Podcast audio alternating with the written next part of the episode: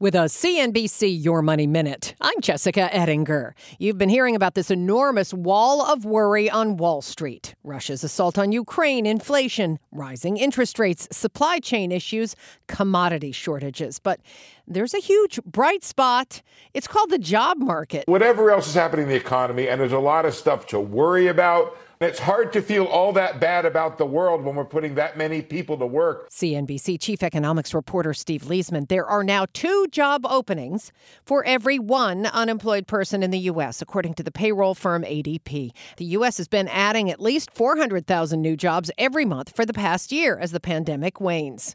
The government says a record 4.5 million Americans did quit their jobs in March.